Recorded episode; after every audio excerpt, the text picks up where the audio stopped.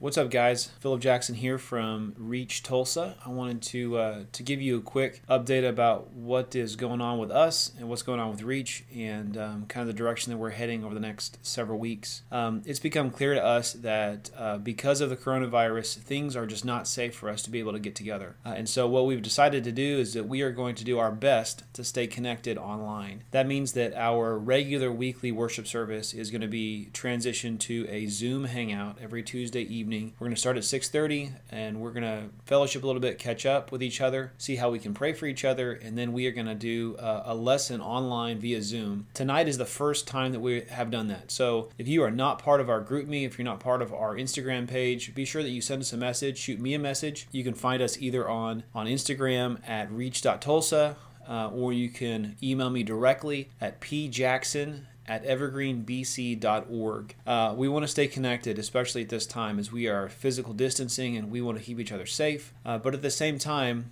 this community is incredibly important. There's a lot of young adults who are struggling and are having a hard time. We have uh, issues with people who are getting hours cut at work. Um, they are being sent home from school and having to, to do all of their classes online, which has changed things. Uh, parents are seeing their, their young adults come back home to stay with them uh, when they thought they would be at school for the rest of the school year. Uh, high school seniors are seeing graduations being suspended. And um, it's just a difficult time for all of us. So I want to invite you to become part of our digital community here um, and to stay plugged in, to not give up, and not let fear drive the decisions that you make. We are here for each other. We're going to continue to do what we do. So in the meantime, uh, we're going to do the best that we can. So, tonight, join us as we do our first Zoom sermon series. The audio is a little bit different than normally is because we're not recording it at the church. Uh, bear with us. Uh, we're still trying to get used to some of the technology. Things are a little bit different than they were before when I was preaching live in front of an audience.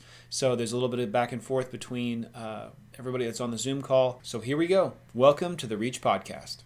Reach Young Adult Ministry Sermons online from Tuesday, March 24th, 2020 by Philip Jackson, pastor to young adults at Evergreen Church in Tulsa, Oklahoma, entitled Who is God? How the Holy Spirit Transforms Us from John 16, 1 through 15.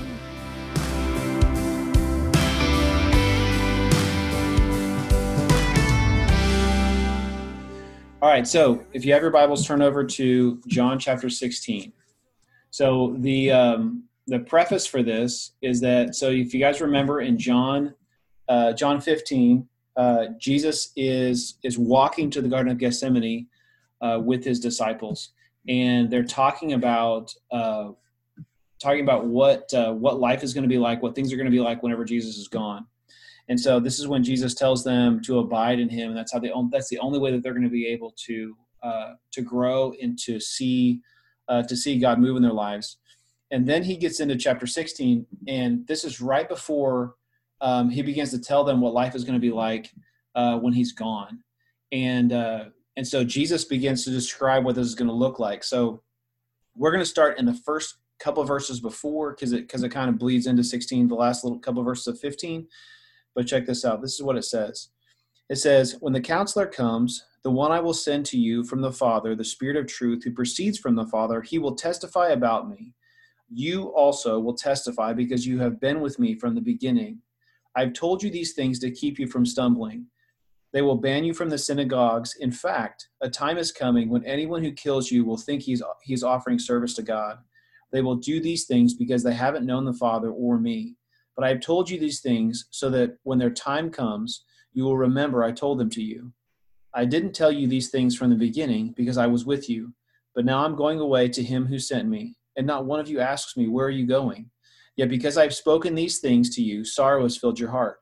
Nevertheless, I'm telling you the truth. It is for your benefit that I go away, because if I don't go away, the counselor will not come to you. If I go, I will send him to you. Okay, let me pause right there. So, the first thing I want you to see is that uh, we have a need for the Holy Spirit. Okay, let me see if I can do this real quick. Uh, share screen we have a need for the Holy Spirit. And the the thing about this is that uh, Jesus understands that they are they are really in need of of constant um, constant presence of, of God in their lives. And he's laying out the groundwork for them to for them to know because you got to think about in the lives of these the the, the disciples that they know uh, they've only known one thing and that's jesus being with them. And so the the prospect of what they're going to have to go through of jesus has been talking about weird things like he's talking about how he's about to die or how they need to drink his blood or they need to eat his flesh or that he is going to be broken or he's going to his blood's going to be spilled out. All of these things are uh, are scary to them. And so he's been talking in this death language for a week now. And everybody's, everybody's walking, walking around on pins and needles. Everybody is scared about what's happening. But Jesus lays out the foundation and he says, basically, hey, listen, this is the way that this is going to go. And I'm telling you this so that you don't stumble. And what's what's important about this in verse chapter one is he says, I've told you these things to keep you from stumbling. He's saying, look, if you're not careful, whenever I'm gone, before the Holy Spirit comes, you're going to start filling in the blanks and think that you uh, you're going to start assuming things about God. And the truth is that the one that's coming is trustworthy, just like I am. I'm not leaving you alone. Um, the thing about our relationship with the Holy Spirit is that we can't live without God's presence in our lives. So if you think about when when God created the world, right? When Jesus created the, the Garden of Eden, he placed Adam in the Garden of Eden and he brings all of the animals in front of Adam, and he begins to to describe what's what uh, what's in front of him. God makes an observation, and the observation that he makes is that it's not good for man to be alone, right? And so, uh, from the very beginning, we have had this God-sized hole in our hearts that we need Him. We need Him to be a part of our lives. And Jesus knows this. He knows that whenever He's gone, they've they've gotten used to being with Him every day for 24/7 for seven days a week for three and a half years. And then all of a sudden it's going to be nothing. They're going to be alone. And so he's telling them, hey, listen, this this one that I'm coming after that I'm sending after you, I'm telling you this so you don't stumble. He's important, he's trustworthy. Uh, the word there for stumbling, uh, the Greek word scandalizo, is where we get our, our word scandal in, in English. And it means to prevent someone or prevent from putting down a stumbling block or to keep someone from sinning or to cause a person to begin to distrust or desert one whom he ought to trust and obey. Jesus is laying out, hey, this is important. I'm saying this so that you don't fall away. He knows that ministry will not look the same when the Spirit comes. These guys are used to walking with Jesus, they're used to being right there with him, to be able to turn to him and ask him questions no matter what.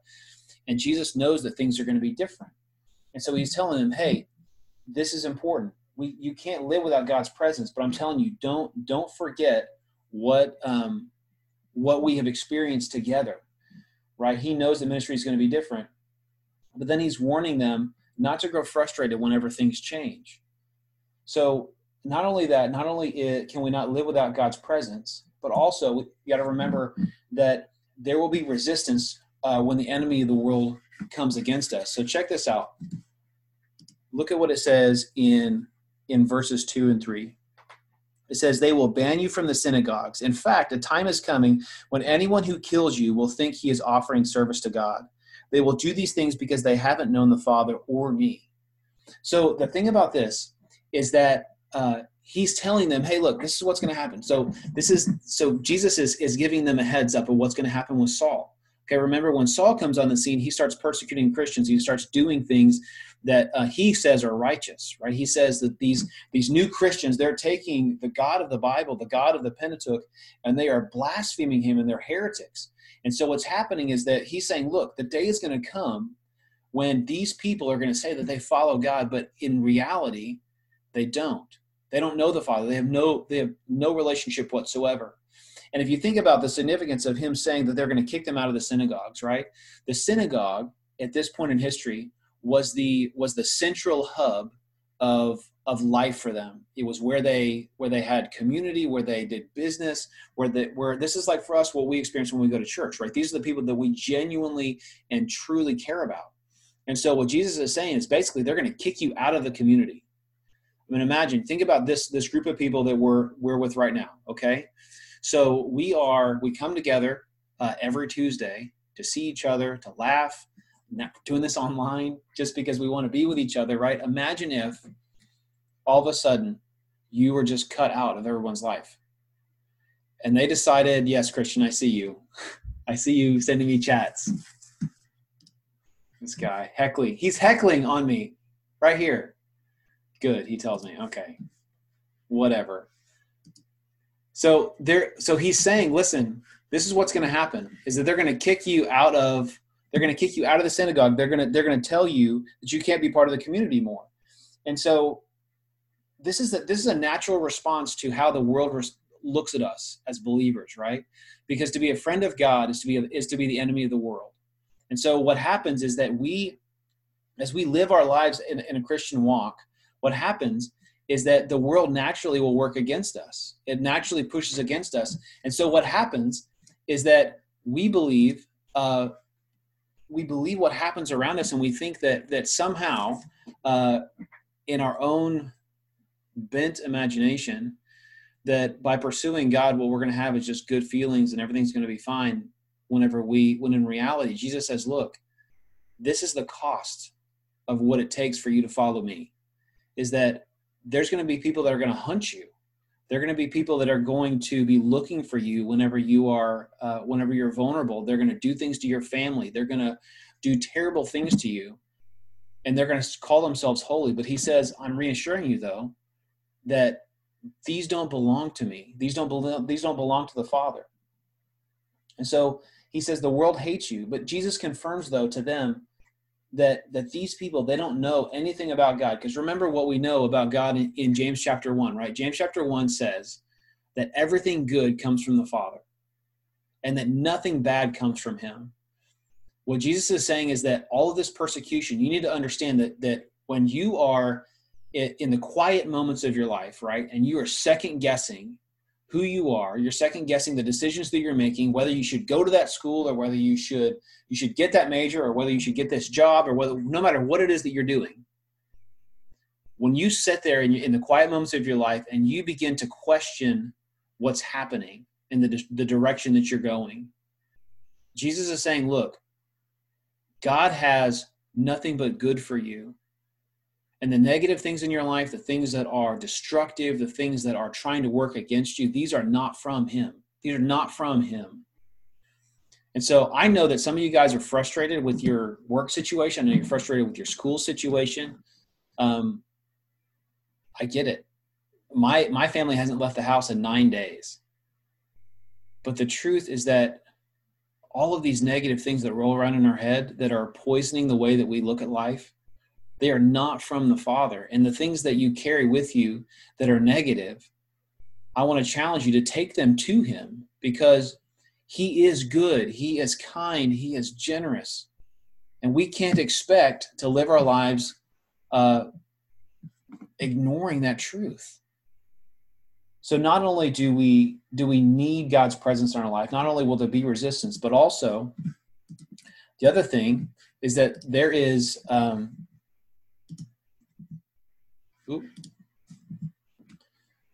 we also can draw strength from our past. Look at what Jesus says. This is pretty cool. Okay, he says this. Uh, he says this beginning in verse four. He says, "I've told you these things so that when your when their time comes, you will remember I told them to you. I didn't tell tell you these things from the beginning because I was with you.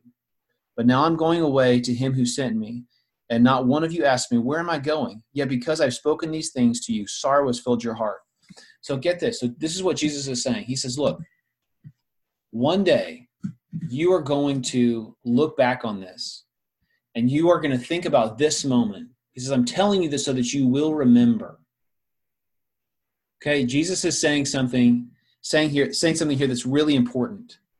Okay, and the important thing is that he's saying, look, fast forward five years from now.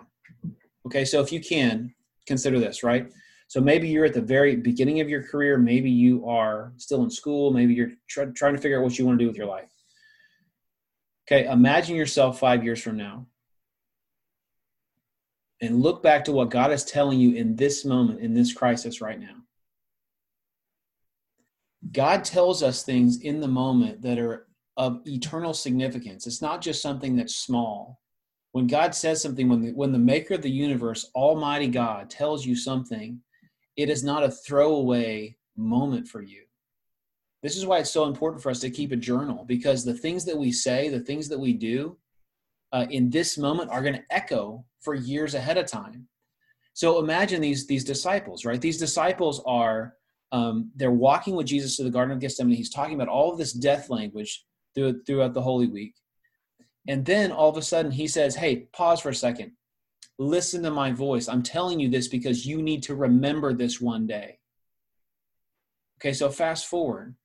These same apostles are being hunted by Saul. And they're hiding in an upper room somewhere in some rural little podunk town in, in, in, Israel. And I can't help but imagine, my sanctified imagination, I can see it. I can see Jesus with the Holy through the Holy Spirit whispering to these men, remember that moment on that walk to the Garden of Gethsemane when Jesus said, Hey, listen, I'm about to leave. This is important. So remember this moment. But these disciples, though, they are so distracted, they're caught up in their own hype that they don't even realize that they're missing something. Okay, look at this. He says, he says this in verse uh, in verse 5. He says, But I'm going away to him who sent me, and not one of you asked me, Where are you going? These guys are so distracted by how bad things are going to be for them that they have no context about what's happening in their lives, about what's really going on. That Jesus, Jesus is about is telling them, "Hey, I'm about to leave. I'm about to go to my Father. I'm about to die. I'm about to give my life. This is the moment, and you guys are wrapped up in yourselves." See, for us, it's really easy for us to get caught up in our circumstances. It's easy for us to get caught up in the things that we think are important to us right now because they're right in front of us. But the truth is that the noise is the loudest when you're closest to the source. And so for us right now, we're in the middle of this this coronavirus situation and there's so many unanswered questions. There are so many things that can affect our, our careers, our lives, our families, our abilities to be able to, to, to do what we've dreamed to do. But the challenge is that we can't allow those things to distract us from what Jesus is trying to tell us right now. So I want to I want to encourage you in this is that is that we need the Holy Spirit.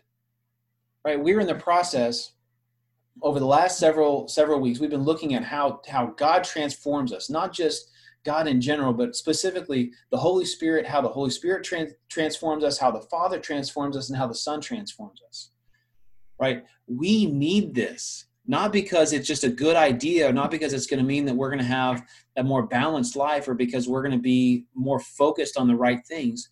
We need this because we need community with God. And Jesus is saying, Look, you guys, look, I'm right here. Pay attention to me. And they're missing it. But he but he knows. He he makes them pause and he makes them listen and say, Listen, I'm telling you this so that in the future you will remember this moment. Because God uses our past to strengthen us in our present. This is why it's so important for us to write down the things that God tells us, right? If the Almighty Maker of the universe tells you something in your life, it doesn't matter how big you think it is or how small you think it is, you need to write it down. This is the power of journaling. This is why we do this, so that we can document what God says. And I can look back five years ago, 10 years ago, 15 years ago, and say, you know what? When I was 19 years old, and and I was thinking about going out on my own and buying a house. I just gotten married, thinking, what in the world does God want to do do with my life? Those things that He told me at that time in my life were significant. Nothing is throwaway with God. We draw strength from our past. But here's the other thing about this too, is that Jesus Jesus had to leave on purpose. So look at what he says. The reason why he said he had to leave in verse 7, he says, Nevertheless, I'm telling you the truth. It is for your benefit that I go away, because if I don't go away, the counselor will not come to you. If I go, I will send him to you. And so pause for a second. So think about this. Jesus knows this is this is an important theological point here.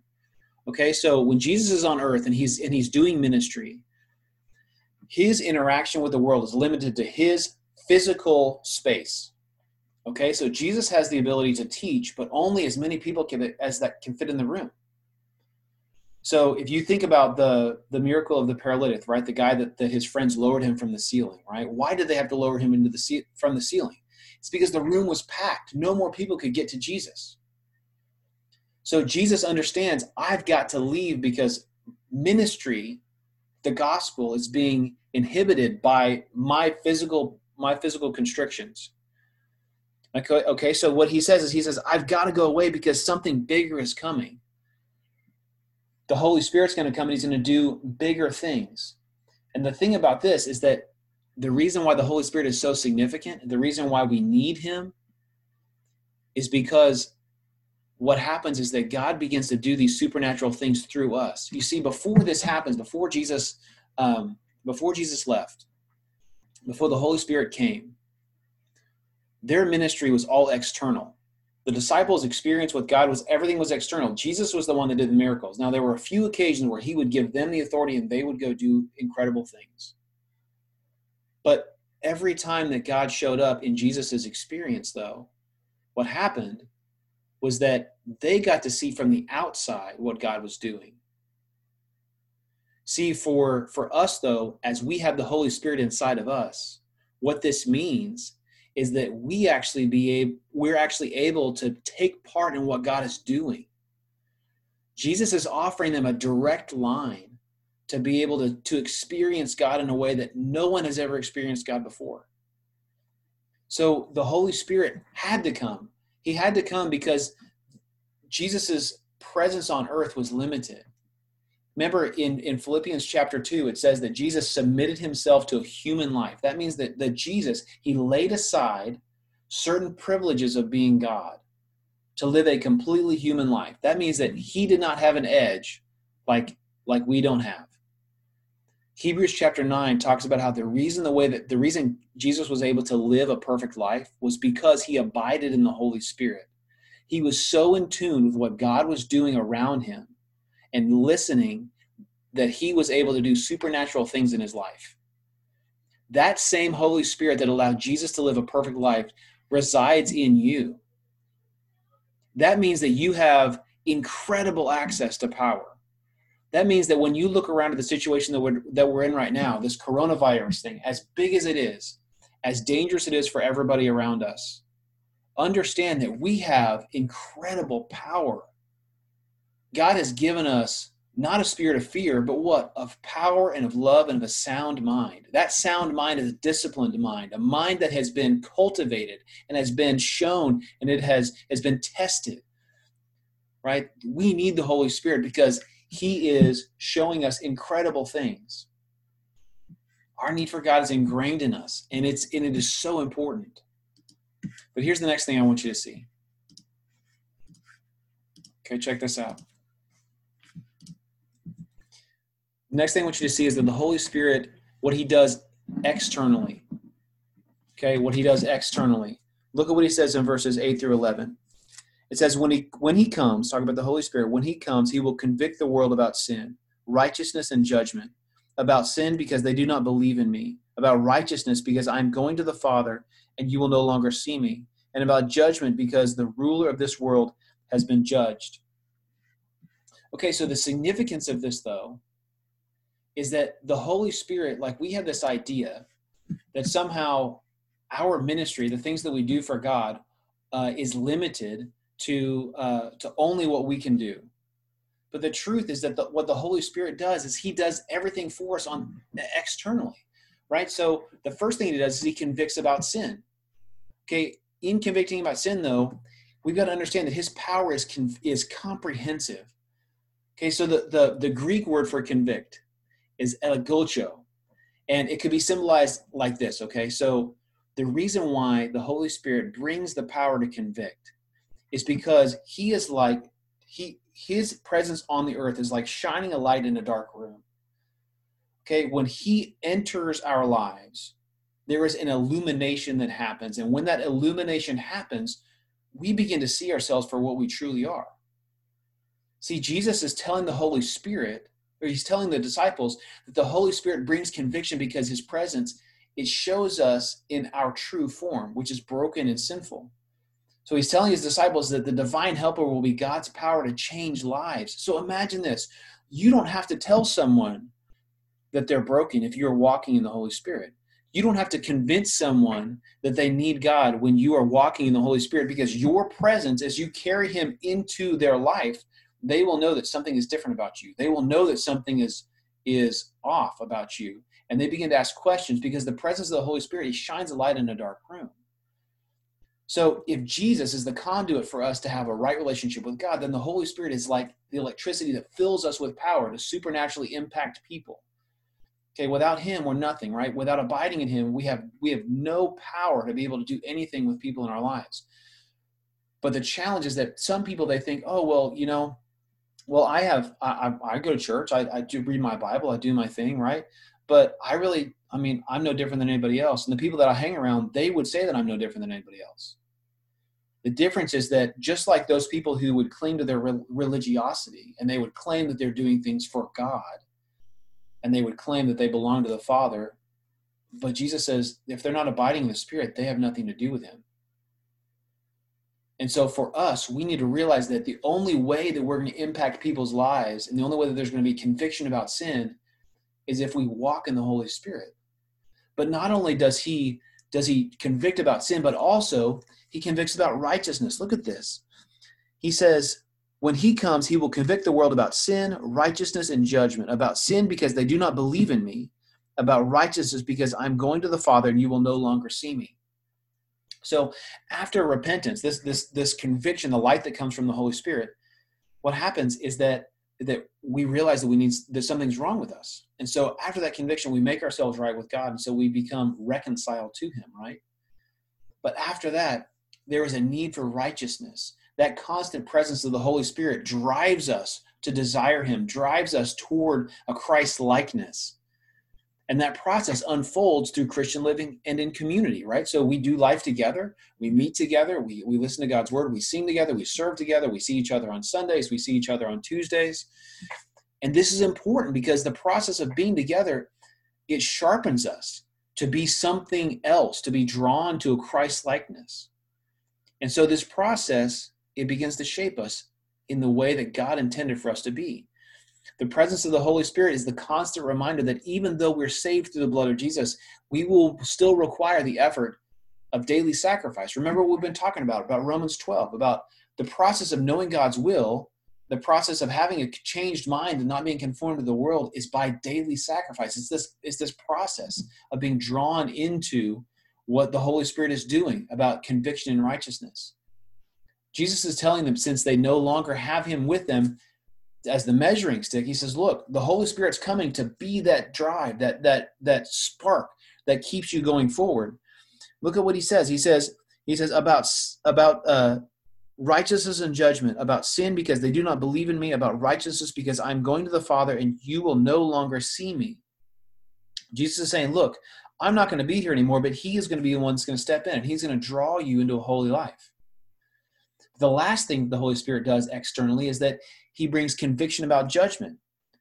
So he says, he says in verse 11, he says, about judgment because the rule of this world has been judged. Okay, here's the thing. Excuse me.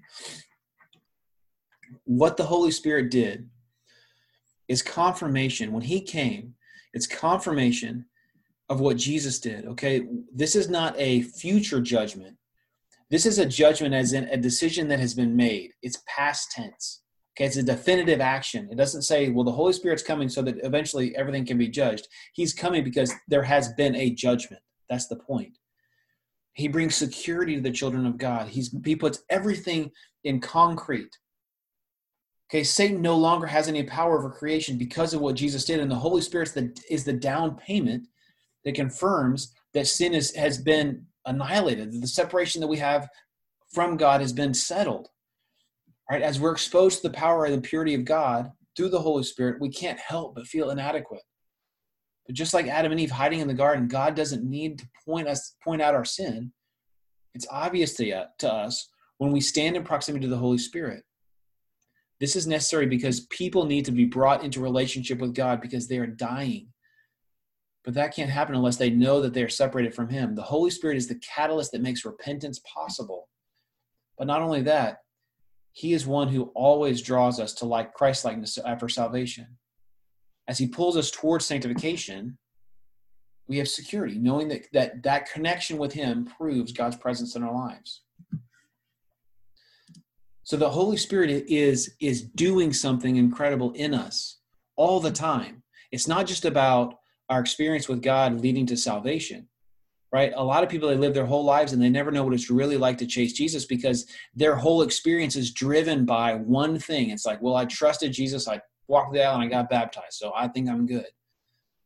But the truth is that the reason they never see any power in their life is because they actually aren't abiding in the Holy Spirit.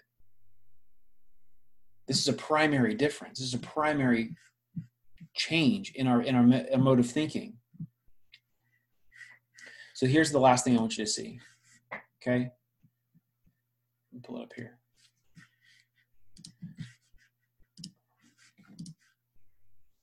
Last thing I want you to see is that what the Holy Spirit does internally. Okay?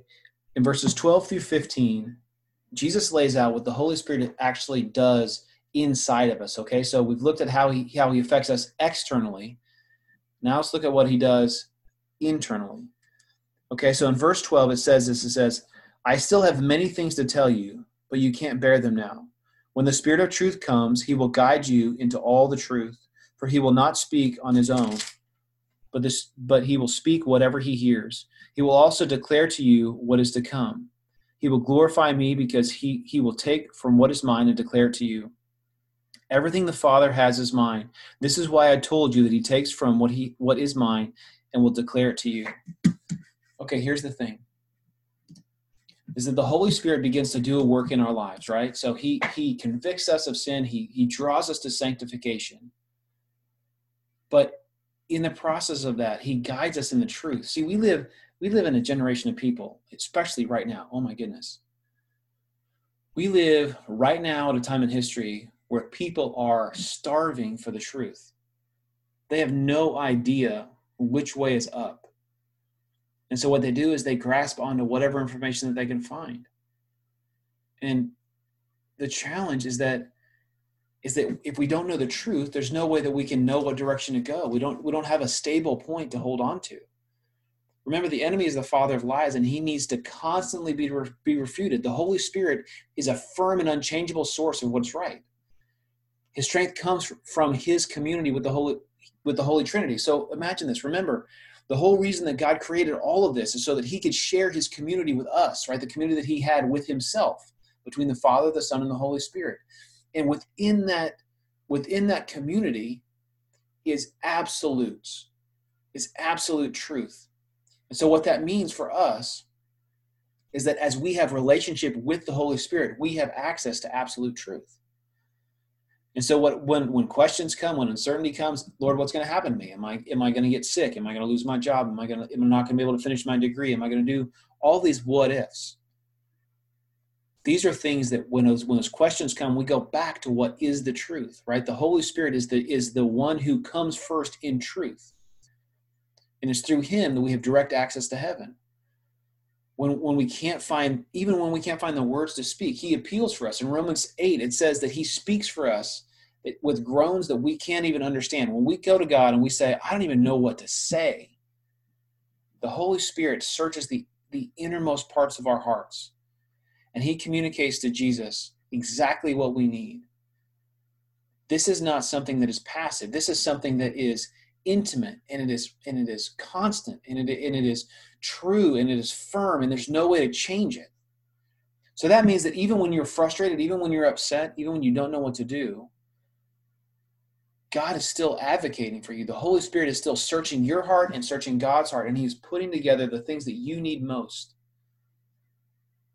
So He'll be our guide for truth. But not only that, but He also He tells us what's going to come. Look at what He says. In verse 13, He says, When the Spirit of truth comes, He will guide you into all the truth.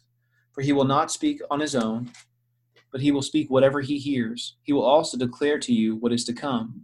So think about this. I don't know if this has ever happened to you that you're you're in a situation, you're presented with, with a situation, and for some reason you can't really explain it, but for some reason, um, you just you have a feeling about it. Like you feel like you know what needs to happen, and you know what needs to be done. Um, you just can't shake it. Just doesn't just doesn't feel right, or or maybe you're confident about what you should be doing. This is what he's talking about. He's about he's talking about how when when the holy spirit is, is part of our lives the work that he does internally in us he gives us a confidence of what is happening in god's divine plan okay to know the future is not to know um, you know who's going to win the super bowl next year to be walking in the spirit and to know the future and to know what's going to come is to is to be in in relationship with him and an abiding relationship with him to where we know what is consistent with his character and as god unfolds things in our lives what happens is we in that confidence we act and so for us we begin to see things differently than the other people see them but just like just like uh, other scriptures tell us not only does the Holy Spirit come to tell us truth, to teach us in truth, but also to tell us what to come. The other thing that he does is he glorifies Jesus, right? This is God's ultimate thing for everything, right? Remember, we we have there are two purposes for life. The first purpose is God's purpose, and that is to be glorified. Okay. The second purpose is our purpose, and that is to know God and enjoy Him forever. And as both of these play out, what happens is that we begin to see true divine power happen in our lives. So as that unfolds, the primary source of that glorification and knowing God and enjoying Him forever comes from glorifying Jesus. This is God's ultimate goal is to glorify Jesus. He's the one who's been lifted up because he's paid the price for sin. He's the one who lived the human life. He's the one who paid the debt. He's the one that's judging that will judge over creation. Jesus is the star of the show. Okay, so what does he say about about the Holy Spirit? What is he going to do? He will glorify me. Verse 14, he will glorify me because he will take from what is mine and declare it to you. He says this, he says that the world will, will always try to deflect us away from Jesus, right? But the Holy Spirit, he's got one job. His one job is to is to connect people to God's divine plan for their lives. And so what happens is Satan comes along and he tries to distract us. He, he throws out these lies and he accuses us and he tries to get us off track and get us distracted from true godly things. You have people in your life, I guarantee you, you've got people in your life who have chosen other things besides chasing Jesus. And it's frustrating because you want to do life with these people, you love them, you genuinely care for them, but they get caught in other things. They get caught in relationships, they get caught in money, they get caught in jobs, they get caught in degree programs, they get caught in lifestyles. And the thing about it is that is that the Holy Spirit is one who is always pushing us to Jesus. That for me, that is a that is a primary thing that we can look at in our lives. What is my motive? Is if my motive is to glorify Jesus, then I know that I'm on the right track. But if I am not glorifying Jesus, if for some reason I'm choosing something else besides glorifying Jesus, that means that I am living contrary to the primary reason the Holy Spirit is here. So for me, I have to evaluate my life constantly. What am I pursuing? What am I trying to glorify? Am I trying to glorify myself? Am I trying to to build a following to be able to to do good and look back and say, "Oh wow, this is awesome. I'm so good at what I do." Or am I or am I shrinking in fear, saying, "Oh well, I, everything is just up to me. I don't know if I can. I don't know if I can do this or not." But instead, if we focus on glorifying Jesus, all of a sudden we don't matter as much because he is the primary star of the show. We're just extras. Right? He but the thing about it is Satan doesn't care what the distractions are. He doesn't care. He doesn't care if you if you get up at five o'clock in the morning. This is one of my personal struggles. I get up early in the morning, right? It's like, okay, cool. Well, I'm gonna get up early so I can do my quiet time. But the problem is I sit there on my phone and I scroll through Instagram or I scroll through Facebook and I blink and it's been 25 minutes, and I blink again and it's been 35 minutes. Okay, well, I'll I'll start it, you know, when it's when it's time, and then I realize, wow, I'm late for my first meeting. Satan doesn't care what the distraction is. You don't have to be a drunk or a drug drug addict. The truth is that he wants whatever he can get to get you away from glorifying Jesus. But the other thing about this that, that's important here is that it says that he will glorify me because he will take from what is mine and declare it to you. So consider this is that when the Holy Spirit speaks to you, he is taking a message directly from Jesus and he is giving it to you. That means that the Holy Spirit shares the same purpose of the Father to glorify Jesus. That means that that he will validate and echo the words of Jesus' ministry. That means that when we look at truth, when we look at, at information, we say, okay, this is what it means to live a godly life. If it's not consistent with what Jesus said, we know that that's not of the Holy Spirit. You see, there's a lot of people who take Jesus' words and they bend them, or they take the Holy Spirit and they bend it, and they start to say, "Oh, well, you know, God really didn't mean that part. Of that that was part of the old law. That was part of the new law. This is." They try to try to try to draw a line down the middle of things, and they try to say, "Oh, well, you know, there's all these qualifiers." But the truth is that the message is the same from Genesis to Revelation. And anything that detracts from that is not of the Holy Spirit. So, in every way, the Spirit will elevate Jesus and his ministry. Okay, there was this guy that I just learned about in um, in my church history class. Right, his name is Marcion. Okay, so Marcion decided that that the that there was a difference between the God of the Old Testament and the God of the New Testament. Somehow they weren't the same. And so what Marcion began to do was he began to go through the Old Testament. He began to throw out little pieces here and there, saying, "Oh, well, this isn't consistent with Jesus. Oh no, this is, I don't believe this is true." And so what ended up happening was that Marcion decided that he was going to create his own Bible. So what he did is he he carved out. He said, "Oh, the Old Testament that's that's clearly not the right God. That that that Yahweh is probably a lesser God. The real God is is we know is a God of love, right?" And so he began to to carve out his own version of the Bible to the point to where he rejected all of the gospels except for the gospel of Luke and he rejected every other writing in the Bible except for anything that was written by Paul. And Marcion began to, to drift this way, and he began to notice that uh, his followers weren't exactly uh, they weren't exactly the cream of the crop. And and it, what ended up happening was the church as a whole, which wasn't organized back then, the church as a whole turned on him and, and labeled him a heretic, and they kicked him out of the church because what happened was he began to take little pieces of information that he had mulled over in his mind and began to twist the truth of God's word. We have to be really careful that we understand that the Holy Spirit is doing a work in us, and He will always elevate the Father and the Son. Right? We have this this idea that um, that somehow there's a difference between the Father, the Son, and the Holy Spirit, and they are different in person, but they are they are singular in purpose in mission. Okay the holy spirit is the source of all change in our lives and he is just he's not just a lucky charm or a genie that, that we that we rub the lamp and he comes out and grants us wishes. He is heaven personified within our own spirits. So he's driven by that central pursuit to transform fallen people into what god created them to be redeemed and sanctified to live in fellowship with god. He speaks the truth and he brings life right? He doesn't distract. He doesn't he doesn't cause confusion. He brings truth and consistency.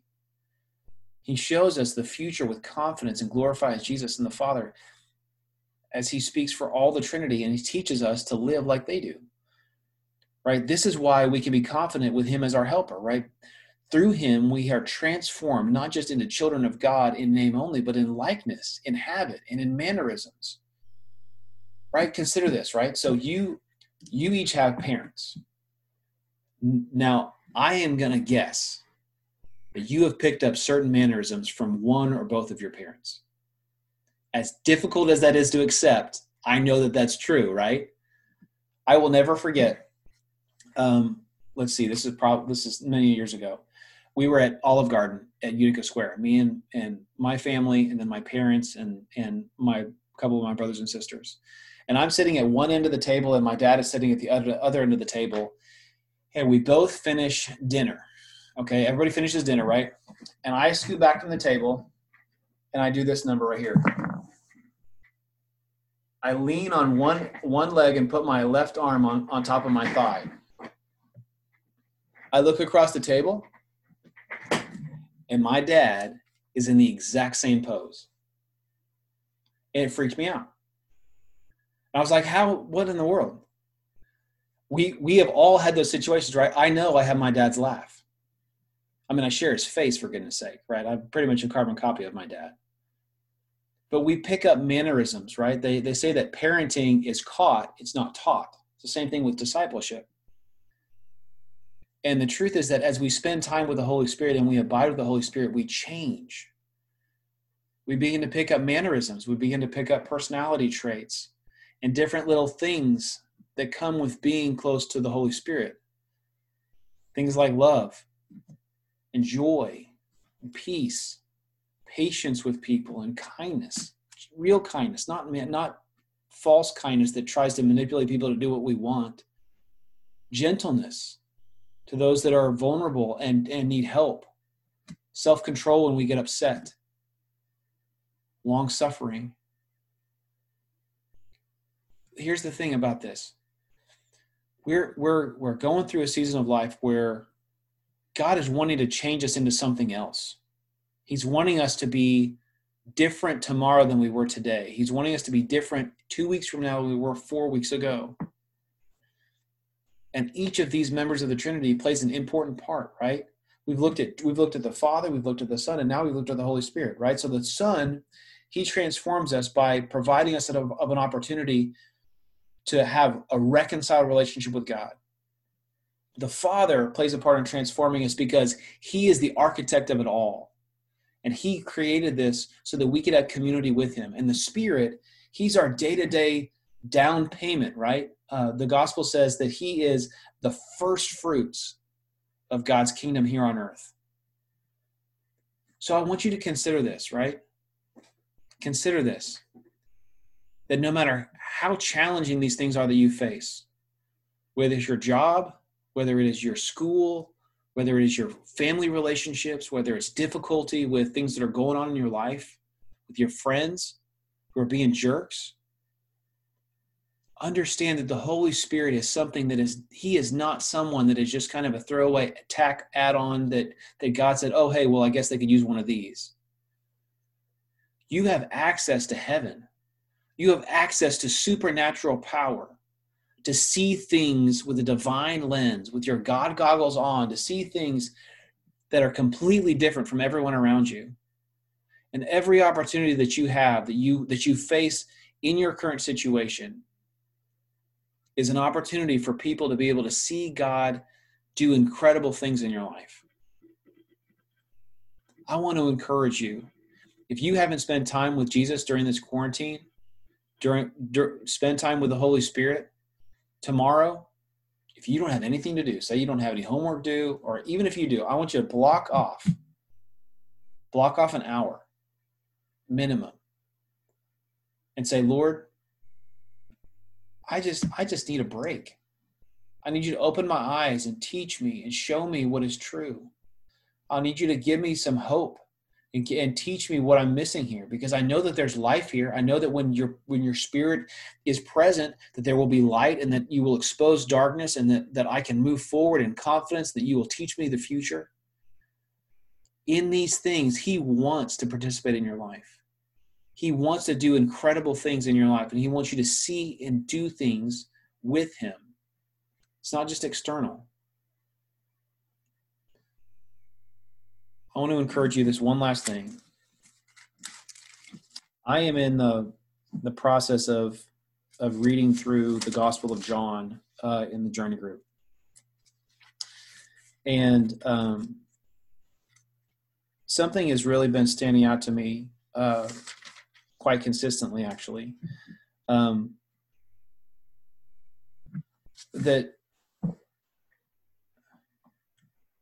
Jesus, as I've learned more about him, I, have realized that uh, there's a lot of things that I didn't know and a lot of things that I don't understand fully.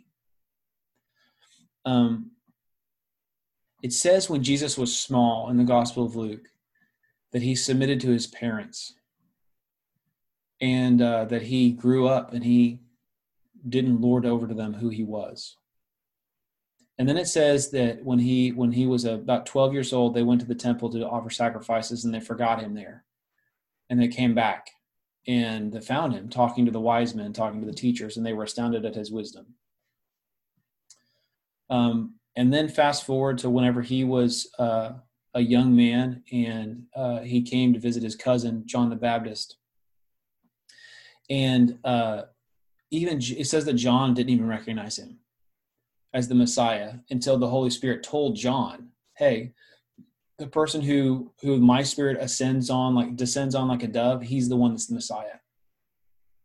So when Jesus comes to John, the the spirit descends and then John realizes, "Oh, wow, my cousin is the Messiah." It's the Holy Spirit that, that speaks to John and shows him that.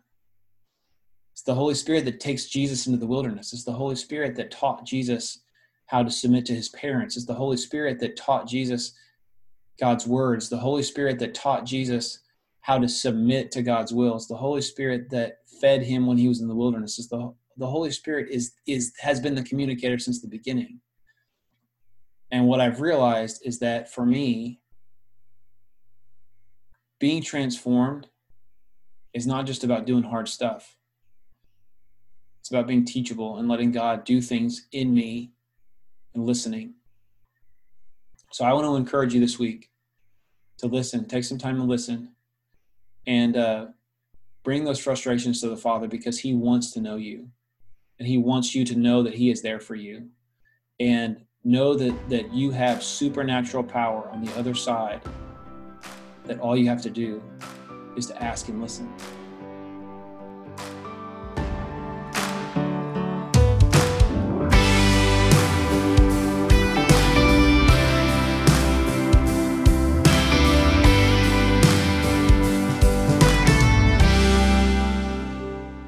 What's up, everybody? This is Philip Jackson, pastor to young adults at Evergreen Church. I want to invite you to come to Reach. We meet every Tuesday evening at 6:30 at Evergreen Church, just east of Mingo on 111th Street. For more information, check out our website, reachtulsa.org. You can connect with us on social media and on Instagram by searching for Reach.Tulsa. Also, be sure to subscribe to our content for the latest sermons and updates. You can also find us on Spotify, iTunes, and wherever you find your favorite podcasts.